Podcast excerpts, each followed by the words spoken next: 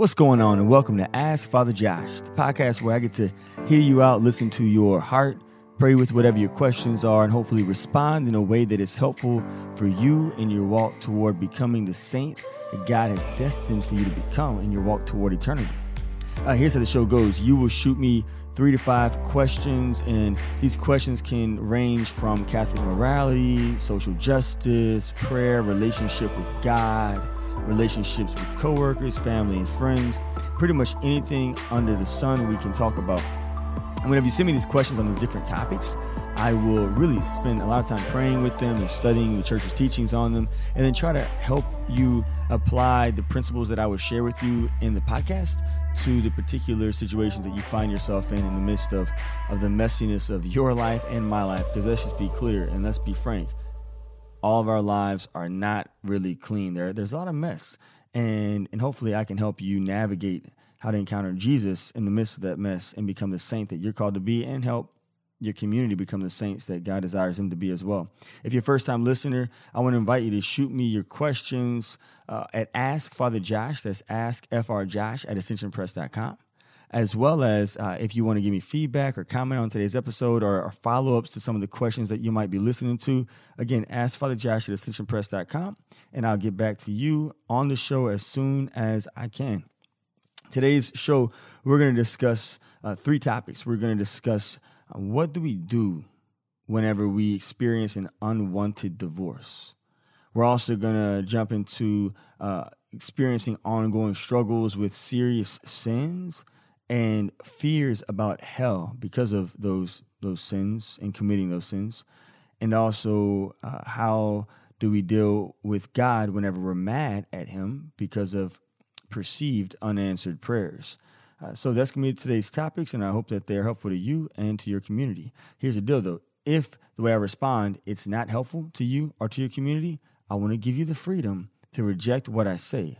I am not perfect. I am not infallible. I am a broken, imperfect priest. And if I'm right, then take what I'm saying, chew on it, and allow it to stretch your heart and to help you to grow. If what I say is not helpful to you in growing in holiness, then freedom. You can reject whatever it is. Cool? That's how we're going to do this. All right. Before we get jumping into those topics, let's uh let's let's dive into a glory story. Today's glory story was inspired by a recent visit that I, I had to a Carmelite monastery. Uh, at my parish, we have a pastoral council, pastoral council. Some people say pastoral, other people say pastoral. I don't know what it is. But, anyways, our pastoral council we we went away to go pray. There's about 12 people on my council. And so we went to Covington, Louisiana to spend a day in prayer and discernment, just about where the parish has been this past year. My, my parish is Our Lady of the Holy Rosary. Uh, what worked really well, what could have worked better, uh, what challenges did we run into, and then what are our dreams uh, for the future. And so to get away, we went to a Benedictine monastery. But before we went to the monastery, we stopped by a small Carmelite convent. And these are cloistered nuns who actually have adopted my my parish and they've been praying for for my people for a while now. So when we got there, it reminded me reminded me of a story that happened years ago. Years ago when I was in seminary, I met these nuns and they are just beautiful, holy, real sweet sisters. And I went up to one of them, the mother superior, and I said, "Mother, I I would never ask you to give me a relic. Like that's just not how I, how I operate. I would never ask for that. However, if you want to give me a relic of Saint Therese, first class relic of Saint Therese, which I'm sure you have, I would never say no. I would not deny you the opportunity of giving me that gift. And she kind of smiled at me and giggled and laughed or whatever. And then that was it. Well, then I got an email from her about a week later. She said, Hey, Josh, I want to invite you to come to the convent. I have something for you. And so I didn't know what she had for me. So I drove over to the convent and she pulled out a relic of Saint Therese. It was a piece of Saint Therese's hair that her community had since a year after Therese passed away because the sisters just knew that Therese was special and that she was an intentional disciple of Jesus and that she was definitely going to be a canonized saint one day. And so because she lived a canonizable life, they they made that assumption and they were right. She's she's one of the most um, awesome saints that we have in our church today. And so she said, "Listen, we've had this this relic of Saint Therese since a year after she she passed away, and we want to give it to you. But here's the deal: if you ever leave seminary, you got to give it back. Um, but if you stay the the course and become a priest, it's yours forever. And I was like, okay, great. And so I was so excited to finally have a relic of my own. A lot of the seminaries had relics. I never had a relic up to that point in my life. And so instead of putting the relic in a place that was worthy of veneration, that could help me grow closer to Jesus, I would carry the relic with me everywhere I went. And so I literally had the relic for no more than a week. And I, y'all, check this out. I lost it. I lost this relic that these nuns had for over like a hundred something years. I lost it in a week. And so I was so ashamed that I lost this relic. I didn't want to tell anybody because I knew the seminarians would just flip out. So I kept it to myself and and I was looking for the relic and I couldn't find it anywhere. And I just assumed, well, you know what? Maybe somebody needed it more than I did. Well, then the nuns emailed me that week and they said, Hey, Josh, just checking in. How's the, I mean, how's St. Therese doing? And so I was thinking, what do I say?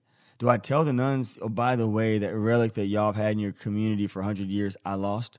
So I just emailed back a very simple response and I said, Hey, sisters, thanks for checking in. St. Therese is doing fine. In Christ, Josh. Now, check this out. The reason I said that was because I was not lying. St. Therese is in heaven. I mean, she's experiencing the beatific vision. She is, she's fine. She's Bugazi right now. She ain't got nothing to worry about, all right? She's dripping in that holy sauce of the Holy Spirit right now. So I was golden in that response. However, and I just didn't tell the, the whole reality of what they were probably asking me, which is about the relic.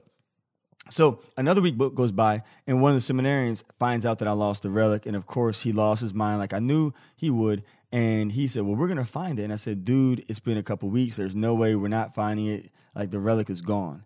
And so he said, "Well, when's the last time you had it?" And I said, "You know what? I think I remember the last time that I know I had it was the day we went out to this pizza joint called Mellow Mushroom. That's the pizza joint, not something else. And so we get went to this restaurant, and I, that's like the last time I remember having the relic on me. So he said, "Well, I'm calling." So he called Mellow Mushroom Restaurant, and he began to describe this thing that he was missing, that he was hoping that they maybe found. He said, "Hey, look, I uh, my name's." Uh, Brad at this time uh, he was a seminary's father Brad now he said my name's Brad and uh, I, am looking for something that I lost it's um it is this it's a piece of hair of uh, a nun who's been dead for a hundred something years, and I was hoping that you have this in a black bag. And as he's describing the relic, I began to think, man, as Catholics, we really do sound weird. If you think about it, let's just be honest. I mean, I love my relics too, but if you describe a relic to somebody who's non-Catholic, it does sound kind of crazy. So, anyways, I'm thinking, man, they probably think he's out of his mind. We got catch this. He described the seat, the booth we were sitting in, and they called him back and they found the relic. The relic was still in the same booth it was in a couple weeks before. So I don't know how God's grace did that. I don't know if he put like an invisible force fit over it like Magneto from X-Men, or if he just made it invisible like that lady from Fantastic Four, Invisible Woman. That's that's a creative name, Stan Lee. If, check that out. Why would you give her the name Invisible Woman? Like really? Like you can't come up with something better than that, like Jean Grey or you know. But at the same time, they called Storm Storm and storm makes storms happen. So I guess I guess he wasn't really creative, Stan Lee. Shout out to you. I do love your movies though. The Marvel movies, Avengers are awesome, but I mean those are some like pretty generic names. Anyways, that's my my ADD kicking in. I'm just going all over the place. So so they call him back. They find the relic. And he goes to pick it up. Well, when he goes to pick it up, he goes to kiss the relic, and guess what she smelled like? Roses. She smelled like roses, kind of like that OutKast song, Roses. I forgot how it goes, but anyways, she smelled like roses. And he came to my room, surprised me, and said, "Guess what? We got Saint Therese, the relic." And so, of course, I lost my mind.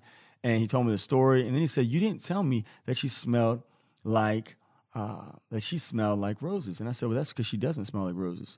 Uh, he said, "Yes, she does." And so I smelled her, and guess what I smelled? Pizza grease. she was uh, clearly not on speaking terms with me at that moment. So, anyways, long story short, after that experience, I never carried a relic on my person again. I always placed a relic in a place of veneration that would help me to pray and be inspired and motivated by that particular saint in my relationship with Jesus Christ.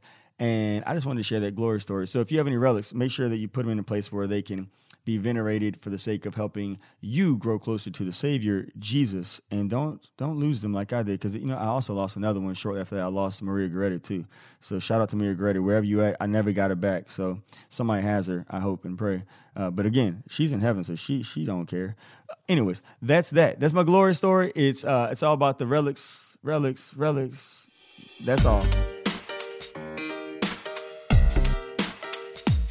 Okay, before we jump into today's topics, we have a couple of feedback uh, shout outs from some of our listeners. So, this is from Michael from Kansas. Again, he says, Thank you very much for answering my question about faith in the workplace. Since I wrote my question, I actually got into a pretty intense theological discussion with my coworkers.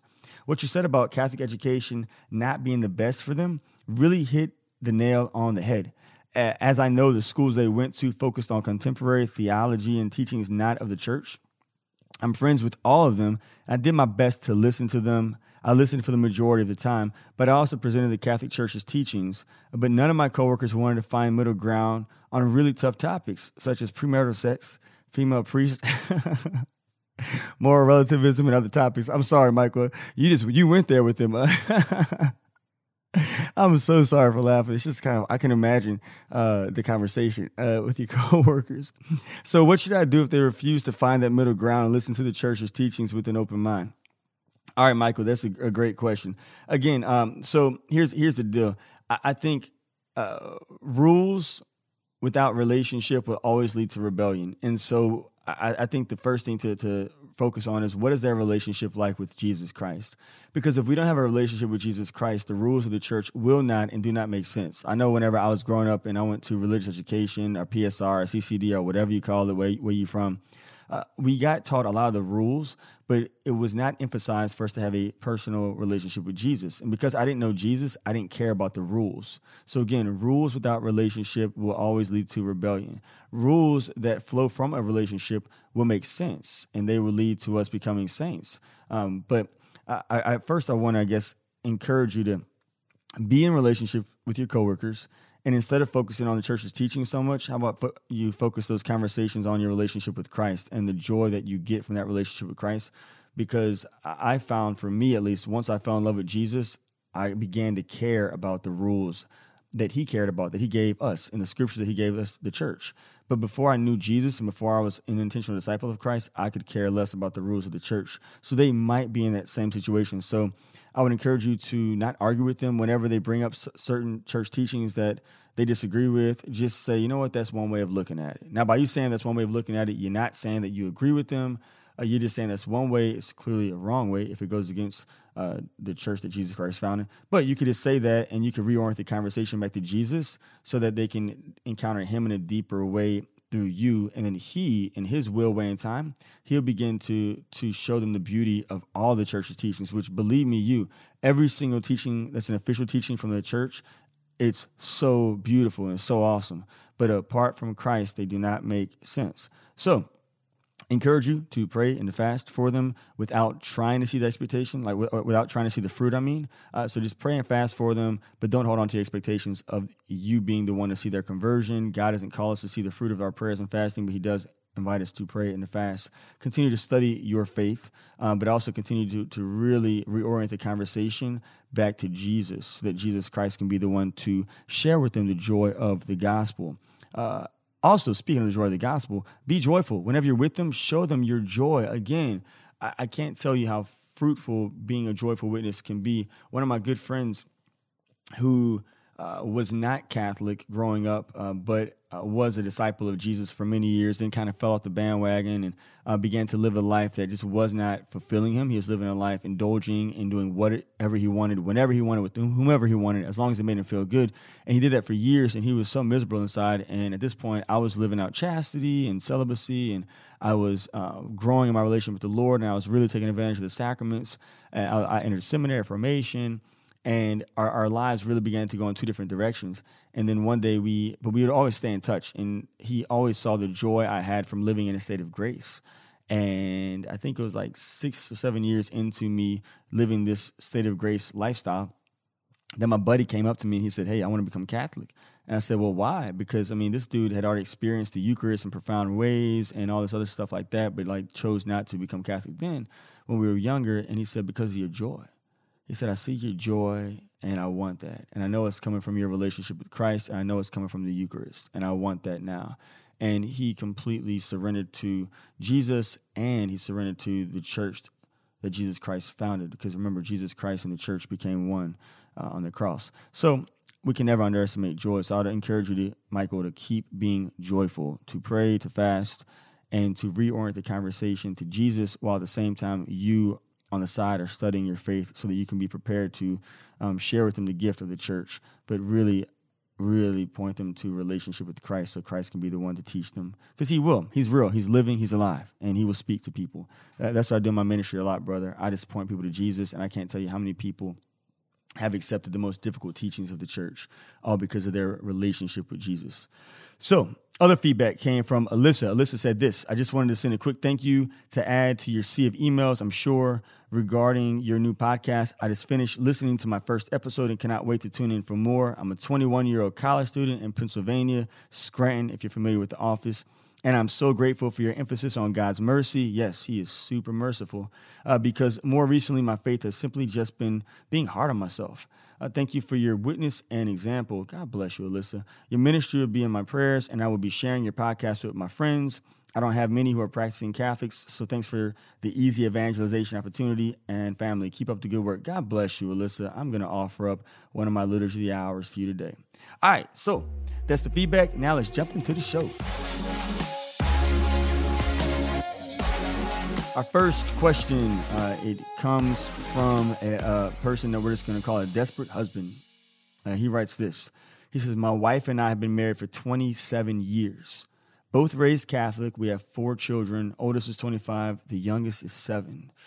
She has been telling me for three years that I need to let her go and give her a divorce.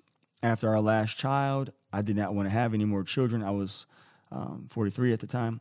Relationships started souring after that. She says that she fell out of love with me. Uh, I've made many changes of my own free will to improve our relationship. It wasn't good enough. She filed for divorce and it will be over in about 30 days. I didn't want this to happen. What are my obligations to her if many years from now I meet someone that that wants me to love her and I and I and love me as well?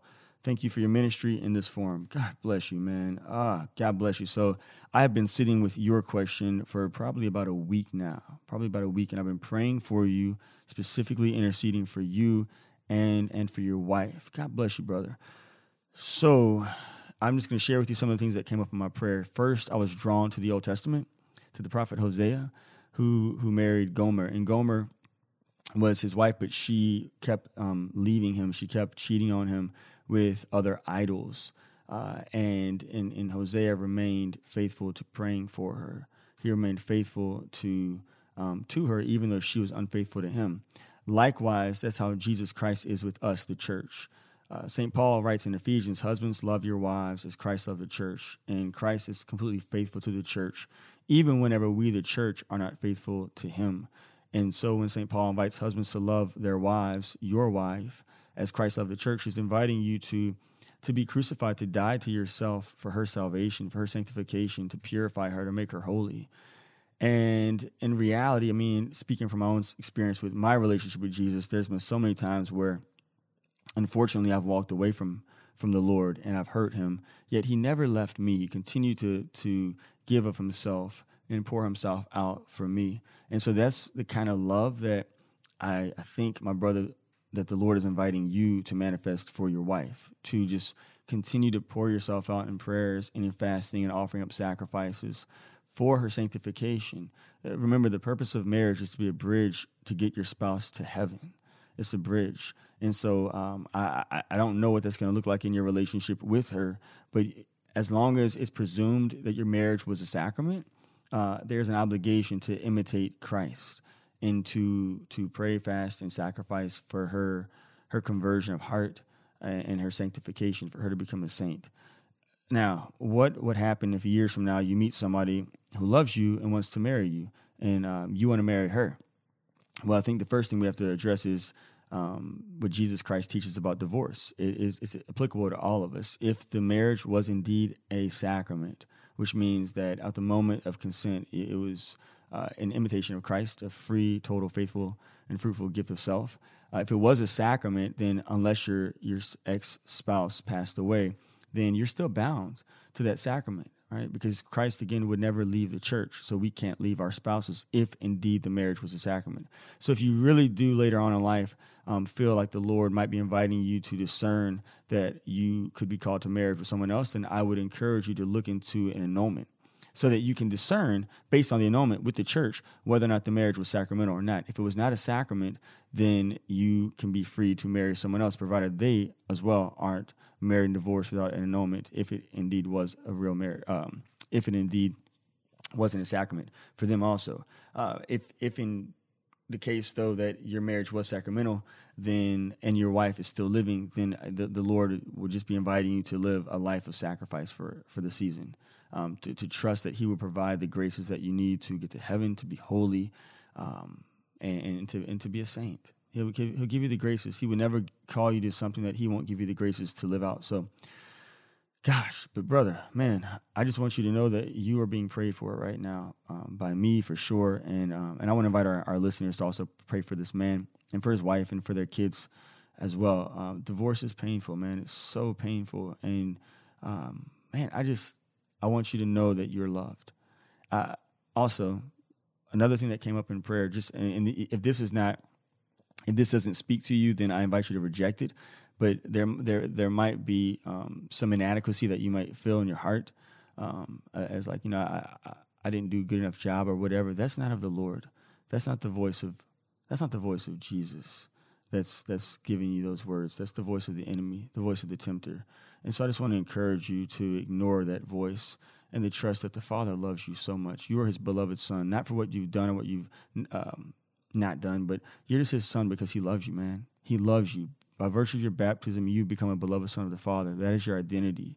And so we cannot get our identity from uh, being successful. I put that in quotes right now, air quotes, in our vocations or whatever. It's just about who we are. And so you are so loved by heaven, by all of heaven. You are so loved by the Father. And I want to invite you to reorient your attention to just that love right now and let the Father fill you up. In John 17, which I talk about on probably almost every single podcast, uh, another part of that, that prayer, priestly prayer of Jesus that I love is that Jesus says to the Father, They are your gift to me. That's who you are, man. You are you are a gift from God the Father to Jesus. Uh, so hold on to that truth of your identity, man. That is who you really are. You are a gift of the Father. And even if sometimes people don't recognize that gift, Jesus does. Whoa, Jesus recognizes that you are a gift. He calls you a gift. That's your identity, man. So whenever the world rejects us, hold on to that truth of Jesus and the gift that you are to Him. So, oh man, yeah. So that's my, that is my advice to you, my brother. Um, so what do you guys think? Do you have any additional advice for uh, this brother of ours who does not um, want the divorce but is experiencing divorce because his wife wants it? If you do, hit me up at AskFatherJosh at AscensionPress.com, or if you just want to hit me up with some prayers that you're saying for him so he can know that he is being prayed for by the body of Christ, that would be awesome. All right, we're going to take a quick break, and when we come back, we're going to dive into our final two questions.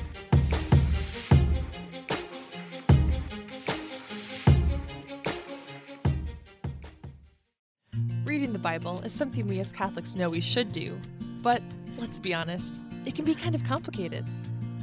Even though it's a complete story, the Bible isn't really one book. It's more like a library, with dozens of books and dozens of genres. There's poetry, prophecy, and prose. There are apocalypses and revelations, historical accounts, and allegories. No wonder it's difficult to keep a finger on the story of God's love and plan of salvation for his people thread that keeps all of it together. If you're wishing there was a simple guide to help you tie all of this together, then you're just like Jeff Cavins and Tim Gray. That's why they wrote the book, Walking with God. Walking with God is a single book that traces the story that ties the Bible together. It helps you to understand the big picture of the Bible. If you're looking to read more of the Bible, Walking with God will help you do it with confidence, peace, and clarity. You can find out more and order Walking with God on ascensionpress.com or on Amazon. And we're back. Just a quick reminder you can send me your questions at AskFatherJosh at ascensionpress.com. If you're feeling fancy, record a voice note, send it to me as well. We can play it on a future show. Also, please do not forget to rate and review us on iTunes. That way, other people can find out about the show. If it's helpful for you, it could potentially be helpful for them as well. All right, our next question comes from Erin.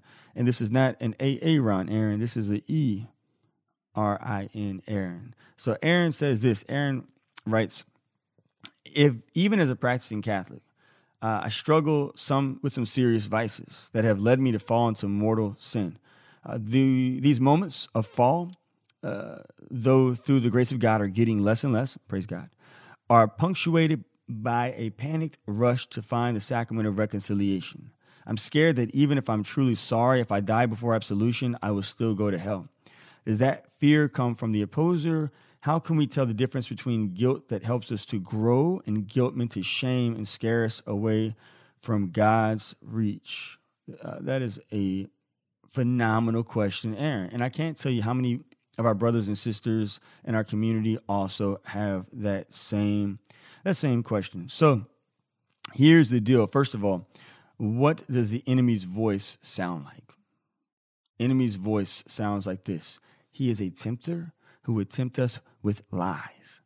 Right? He would tempt us with lies. The, the first lie that he tells us before we give into a serious sin is something like this like, you know what? You might as well commit it. It's not that big of a deal. God doesn't really care. He does care. So then we commit the sin. Then after we commit the sin, the devil comes back and the enemy's voice tempts us with an accusation about us. And he accuses us of being just a disgusting human being. Who do you think you are? You've experienced God's love. You've experienced God's mercy.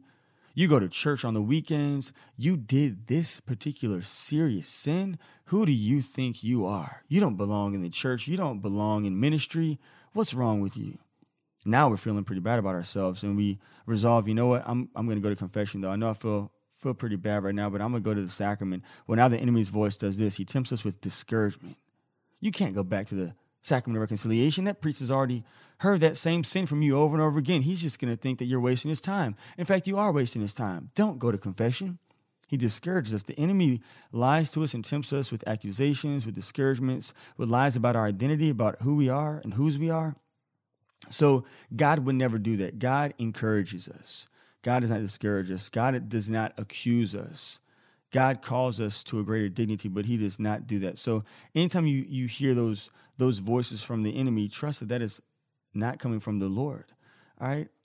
So if you fall in a serious sin, though, as First John describes in the New Testament, it, there's a difference between venial sins and deadly sins. It's, it's biblical. It's in First John. I remember one time I was at this this Christian community, and the pastor said. Uh, is all sin equal? And everybody said, yeah. And I remember thinking, oh, actually, not necessarily. I mean, according to the Bible, it's not the case. But in First John, he describes that there are some sins that are deadly. We call that mortal sin, deadly. And he says there are other sins that are non deadly. We call those venial sins. In order for something to be mortal, you have to have grave matter, full knowledge, and free will, right? To, to do that which is going to be mortal. And so, if you commit a mortal sin and you don't go to confession, are you going to hell?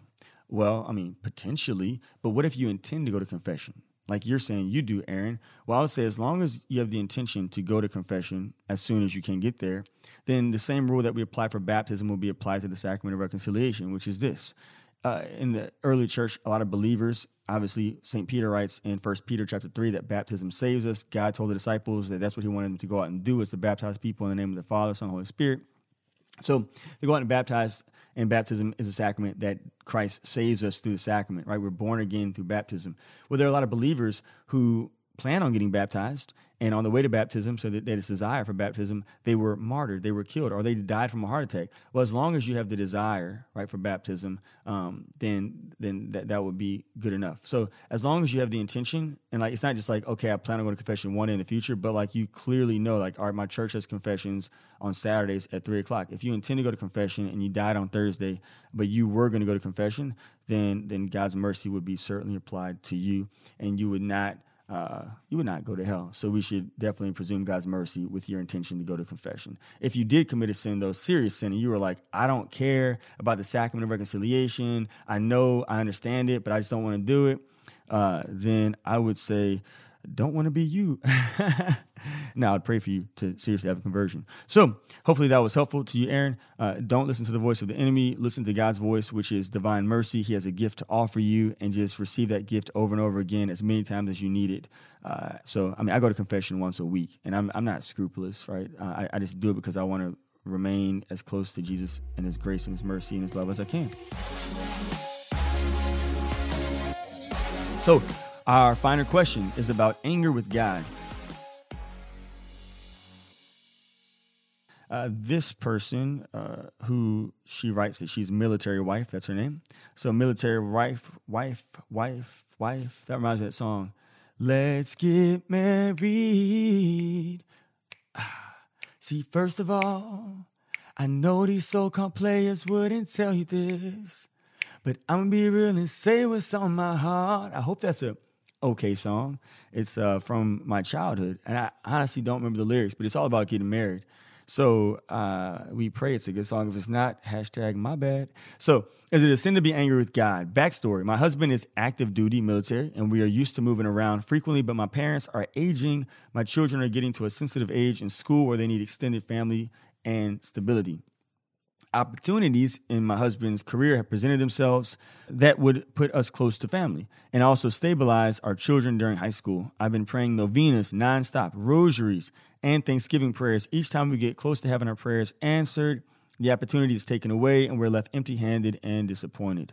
My faith is shaken. I just don't understand. I pray that Jesus will show me his way. I pray he will help me have faith in his plan, but I become just angry and depressed. I've even briefly stopped going to Mass because I would sit there and get so angry that my prayers have gone unanswered. I know I've sinned by missing Mass. True. But what about being angry with God? Do I need to confess this too? Yep. Uh, please keep my family in your prayers that we may see Jesus' way through the pain of disappointment. Okay, military wife, great question. I totally understand where you're coming from. Uh, so, few a few things to to, to discuss uh, with you. First of all, uh, so, did God not answer your prayers? God answers all of our prayers. Uh, sometimes, though, His answer is is yes. So, as you prayed it, He's like, "Yeah, that's great. You're you're on on the ball for that which is best for you to become a saint." But other times, He answers our prayers by saying no, because God knows what's best for us more than we do. Like I remember whenever I was, and this is a very simple uh, example, but whenever I was uh, in high school there was a girl who had a big crush on. And I literally used to go to bed praying at night that God would let me date her. Like I would straight up pray, like, God, please, like I know she'd be so good for me. Like I would be good to her and everything like that. And and God clearly said no. Right? I'm not gonna answer that prayer. I'm not gonna change her heart and make her like you. And but I thought that that was what was best for me at that time. Now, fast forward many years later, I'm a grown man now. I'm a priest, 30 years old. You know, she's a grown woman. I've seen her recently, and I said, Thank you, Jesus. Because she's just like totally different now as a person. She's a totally different person now. And her and I would never be happy together if he would have said, Yes, I'm going to change her heart and make her like you, right? Nah, that wouldn't have worked out. So he clearly said no. Other times, God says yes, but not now. So sometimes he says, Your prayer is good, but it's not good for you right now. God cares about us becoming saints. We don't see the whole whole picture. All we see is the current chapter we're living in. And so I want you to be aware, and I want to invite you to just to be aware of the reality that even though you can see the chapter you're in, he sees the whole book and he knows what's best for you. And so he's not going to uh, fulfill your prayer if it's not going to help you and your family get to heaven. So that's the first thing to be aware of is, is God only desires that which is best for all of us. Second thing that I would encourage you to, to ponder on is this this phrase from St. Francis de Sales is teaching, and basically he taught years ago that that we should never really complain because we all deserve hell. Uh, and so the fact that God gives us salvation, the gift of salvation, uh, everything that happens that's that's that's not hell is actually a gift. So if you get like a flat tire, or you jam your finger in the door, or you drop your cell phone, like praise God because what we deserve for having offended God in our walk toward eternity, what we deserve is hell. But because He's so merciful, He gives us salvation. And so everything is really a gift at the end of the day. So I want to also encourage you to see things from the perspective of eternity. From the perspective of eternity, God, who is infinitely good, can never do wrong. So it would never be like just for us to be angry with God. At the same time, because He wants to be in a real relationship with us, He wants for you to bring that anger to Him, bring it to the light so that He can expose the truth to your heart. Hopefully, this podcast might be exposing some of that truth right now. If you keep it in the dark, then it's it can't be dealt with. But that which you expose to Him in prayer, He can deal with. So keep exposing the emotion. The emotion of anger is not a sin. You can't um, control how you feel. The Catechism says, I think uh, something about forgiveness. Like we can't control the way we feel whenever someone's offended us. Though God has never offended you because He's infinitely good. But whenever we feel an offense, we can't control our feelings. So bring those feelings to God, but just recognize that it, it can never be a just thing to be angry with God because God is all good. He's infinitely good. But He does want us to express, okay, God, I'm feeling angry right now. I know that you're an easy target to direct this anger toward, um, but I just want you to be aware of it. So so if you persist in not going to mass because of your emotion of anger, yeah, that's definitely something that you should bring to the sacrament of reconciliation and get God's mercy. He wants to give it to you. He's not going to be stingy with it. He is super generous. Uh, so trust in that. Another thing just to be aware of is as I was praying for you, the vice of envy kind of came up in my prayer. Uh, envy is where we might see other people and uh, we we we feel that like sting in our heart, like oh man, like why are they getting this and not me? I don't want them to have like I don't have to have it, but the fact that these other families are getting to settle down, man, I'm feeling this envy in my heart. So I'd really encourage you to be aware of envy that might be an attack from the enemy against you right now. I might be off, and if I'm off, just let me know, Father Josh. You're totally wrong. Envy is not my vice, but I, I just in prayer as I prayed for you, envy kept coming up as something that you need to fight against either in the future or, or now. Um, how do you fight against envy? Litany of gratitude. Focus on the gifts that God has given you and dwell on that. Dwell on the gifts. Dwell on the gifts. Thank Him for the gifts and pray for other people who are experiencing graces that you're not experiencing right now, that you can't perceive right now, for them to continue to grow in those graces in their walk toward eternity.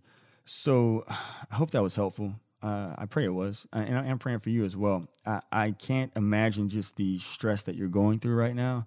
Uh, but I do want you to know that that there are gifts in every single move that you're making. There are so many gifts in store for you and for your family in your walk toward Jesus. So take your eyes maybe off of the stuff that you're that you're going through and just reorient them to Jesus, to the cross of Jesus, and He will give you the grace to persevere. He will give your family the graces that they need to also persevere in growth during the season of your life and their lives. And again. Uh, please don't stop going to mass because of perceived offenses. Just keep immersing yourself, leaning into Jesus. When it's difficult, when He's stretching us, lean in and trust that He is answering every single one of your prayers in the way that is best for you, even if you can't see it right now. My, my parents used to do this to me all the time when I was a kid. I'd ask for things and they wouldn't let me have certain things that I just knew would be good for me. But in reality, now that I look back, I, I recognize that, that their no's quite often were, were so good for me and for my, my family. Uh, so uh, God's knows or perceived knows are, are definitely what's best for you in your walk toward becoming the saint that he desires you to be and that I think you're going to be as well, my sister. So that brings us to the end of today's show. Regardless of what your circumstances are, here are some things that I think everyone can take from today's questions. When it comes uh, to divorce, a universal point that we can draw is this: is that God is calling us to love with the love of Christ love the way Christ loves people. And so even whenever people let us down, he's inviting us to to be crucified with him on that cross for the other person's sanctification, for their salvation. And so no matter what people have done to us, we're not necessarily all called to to reconcile with everybody, to reestablish mutual trust, because sometimes people are, like snakes and they will bite over and over again, but we are called to pray and to fast for people's conversions. A uh, universal point that can be drawn from fear of hell is that uh, most of the saints that preceded us in their walk toward eternity had dominant vices. They had dominant sins that they struggled with. Uh, but they found uh, freedom either in this life or in purgatory. Uh, but the reason why they found that freedom either in this life or in purgatory was because they focused on the mercy of God more than on, on their brokenness. So I want to encourage you to focus on God's mercy, and He will draw you to be a saint. And finally, a universal point that can be drawn from unanswered prayers are that God's plans as the Word of God says, are far greater than ours. God's plans, God's plans. Hey, God's plans. Is that how it goes? God's plans. Wait, God, God's plans. I honestly, God's plans. No, God's plans. I don't know how that Drake song goes, man. You know, I I I don't listen to too much music. That's a lie. Uh, I, I don't God's God. Oh, God's plan. God's plan. That's it. God's plan. yeah. Okay. So God's plan is awesome. Let's pray real quick. God, we trust in your plan. We trust in you more than we trust in ourselves. And one thing that we know is that you see the entire story of our life and that you will give us the grace that we need if we keep our eyes fixed on you to be with the Blessed Mother and to be with all the saints and our guardian angels in the kingdom of heaven. So we're going to turn to you. We're going to look to you and we're going to walk with you and experiencing the love that you have in store for us that is not of this world.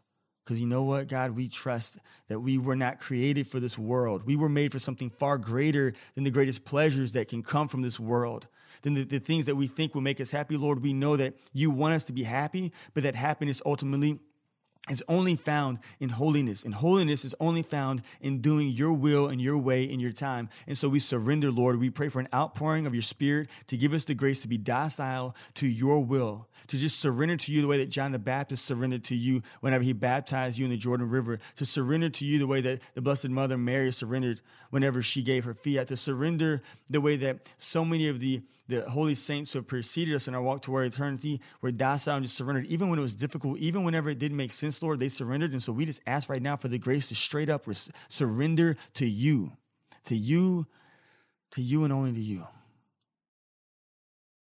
All glory be to the Father and the Son and the Holy Spirit, as it was in the beginning, is now, and will be forever. Amen. In the name of the Father and the Son and the Holy Spirit. All right, so that's today's show. Don't forget to rate us and review us on iTunes so more people can find out about the gift of the show and shoot me your questions, your follow ups, your critiques, your comments to me at AskFatherJosh at AscensionPress.com. I will be praying for you and I can't wait to be with you next week. God bless. Deuces.